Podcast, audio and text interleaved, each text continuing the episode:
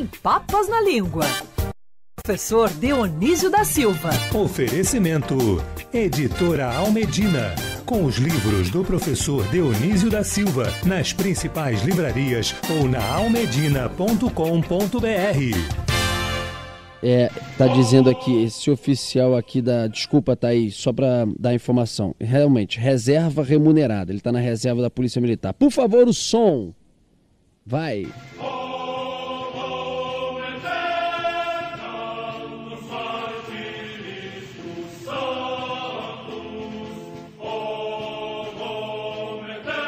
Beleza.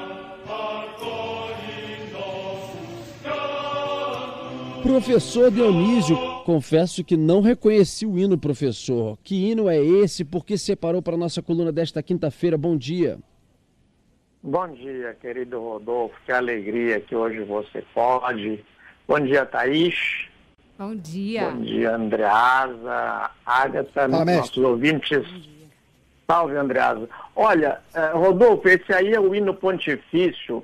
Eh, não é a melhor versão. Os ouvintes podem procurar outras que demandam eh, outras pesquisas, né? Mas deixa eu te dizer, eu pensei nesse hino pontifício porque ele já dura alguns séculos, não é? E os assuntos de hoje estão ligados aos templos. E mesmo todas essas eh, vertentes religiosas, é, que hoje tem grandes representantes no poder. Nosso prefeito teve sua formação num templo, né? O Marcelo Crivella fez seu nome ali. O Edir Macedo, que construiu o Templo de Salomão, muito maior do que o, o Templo de Salomão lá em Jerusalém, e começou aqui no Rio, num templo. Então, um templo templário. E por que cavalo? Nós vamos entrar nessa aí, tá? Uhum. Vamos lá, porque eu tinha pedido para você para falar um pouco sobre os templários, né? É, tava assistindo uma série dos templários, aí eu falei pro professor trazer pra gente significado da palavra, um pouquinho da história também, né? E os templários voltaram, né? Tem templários bolsonaristas aí operando também, tá cheio. Vamos lá, professor. Muito bem lembrado, é, na- é, é, que estão se organizando com um tom religioso no mundo. As guerras continuam, as guerras religiosas, é, enfim, mas vamos lá. Rodolfo, eu fiz em homenagem a você, como é que a gente vai dizer não a você, né? Você é um querido. E eu acho que é um assunto que interessa a todo mundo, é, ter o faro de editor, porque de repente é, começaram a exibir aí nas televisões, sobretudo nas TVs a cabos, né, especiais sobre templário. Eu acho que na linha disso que o Andreas acabou de falar, o tema está na, hora do dia, na ordem do dia, está no ar, ele voltou. É, então, olha, o- a palavra templo e a palavra templário, as duas têm a mesma origem. É o latim templum e templarius. O, o templo é um espaço que o sacerdote olhava no céu, traçava com bastão ou então com a mão um espaço no céu, representava esse espaço na terra, entrava ali nesta, nesta representação e começava a fazer profecias, admoestações, recomendações, não mudou muito. Este templo, esse tipo de templo, meu querido Rodolfo, antecipa em muito o prédio que depois é erguido nesse espaço. Você sabe que a política romana, a política atual, é, sobretudo a brasileira e sobretudo neste momento, não dispensa a vertente religiosa e, de um modo geral, bem antes dessa vertente ter chegado ao poder, o presidente dos Estados Unidos até hoje jura sobre a Bíblia, não é? É um presidente leigo que jura sobre a Bíblia, não é? É, é, exatamente.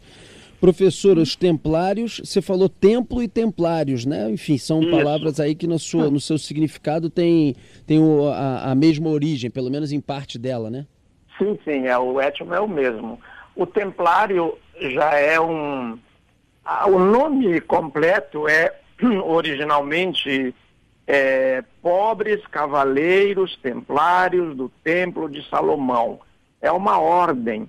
Eles têm como, como emblema, assim, símbolo, é, uma veste, um manto branco Isso. com uma cruz vermelha. Isso. Pode ver que os templários estiveram aqui no descobrimento do Brasil. As, as caravelas portuguesas têm lá. Caravelas, o Pero Vaz de Caminha não cita nenhuma, mas esse é outro assunto.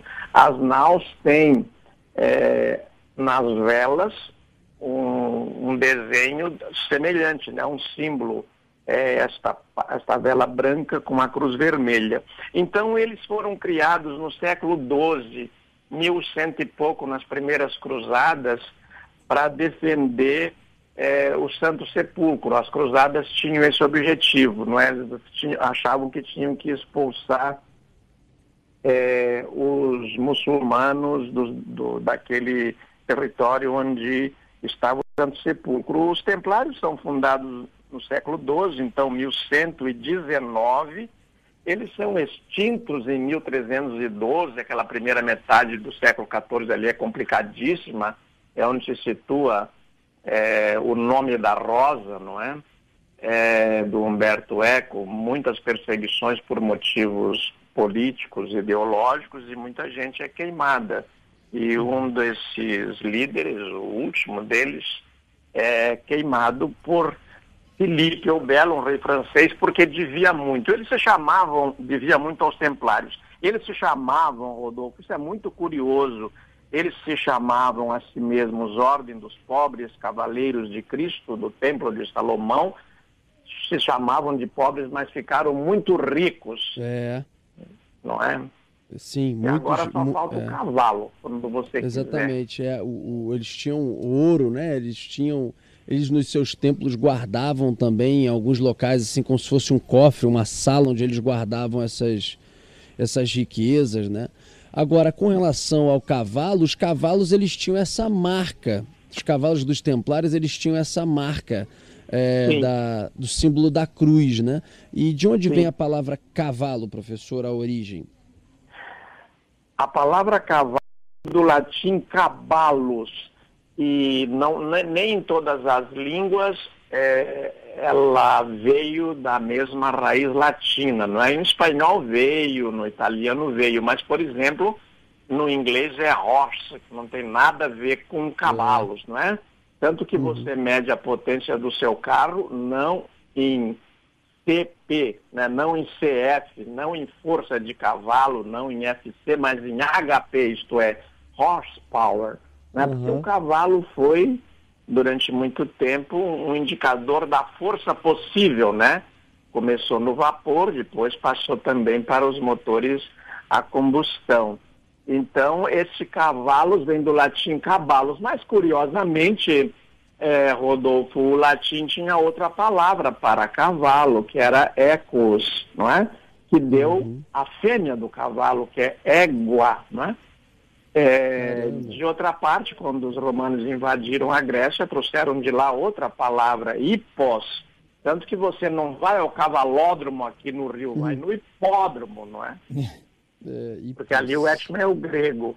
Então se misturaram essas origens e o cavalo, que foi o meio de transporte mais rápido até a segunda metade do século XIX, quando veio o trem, é, o, o cavalo se to... o... imaginar um templário sem cavalo não dá, tanto que é a ordem dos cavaleiros templários. É como você Sim. imaginar na representação de um gaúcho, um gaúcho a pé, não dá, né?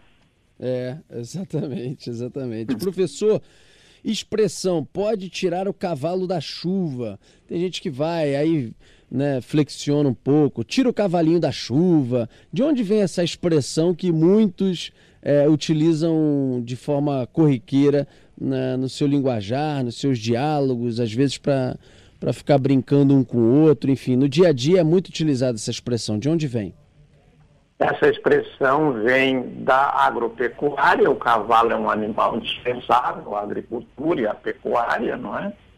E é meio de transporte, a uhum. pessoa uhum. chegava para conversar um assunto rápido, é, estava garoando pouquinho, ele deixava o cavalo ali, porque logo ele ia tirar, mas daí o interlocutor dizia que o assunto não podia ser resolvido tão rapidamente e aconselhava, tira o teu cavalo da chuva, não é? Porque vai demorar, no sentido de é, não vai ser como você quer e vai demorar. Hoje, Rodolfo, ela é usada como negação, né? Quando alguém diz, olha, Rodolfo, eu vou ligo para você e digo, Rodolfo, vamos fazer o programa de quinta na segunda, às uhum. três horas, pode tirar o cavalo da chuva, professor. Quer dizer, não vai dar, né?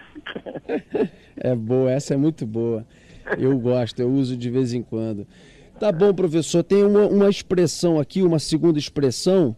Eu vou te pedir. Ah, não, vamos fazer hoje, vamos fazer hoje, porque é, é também maravilhosa.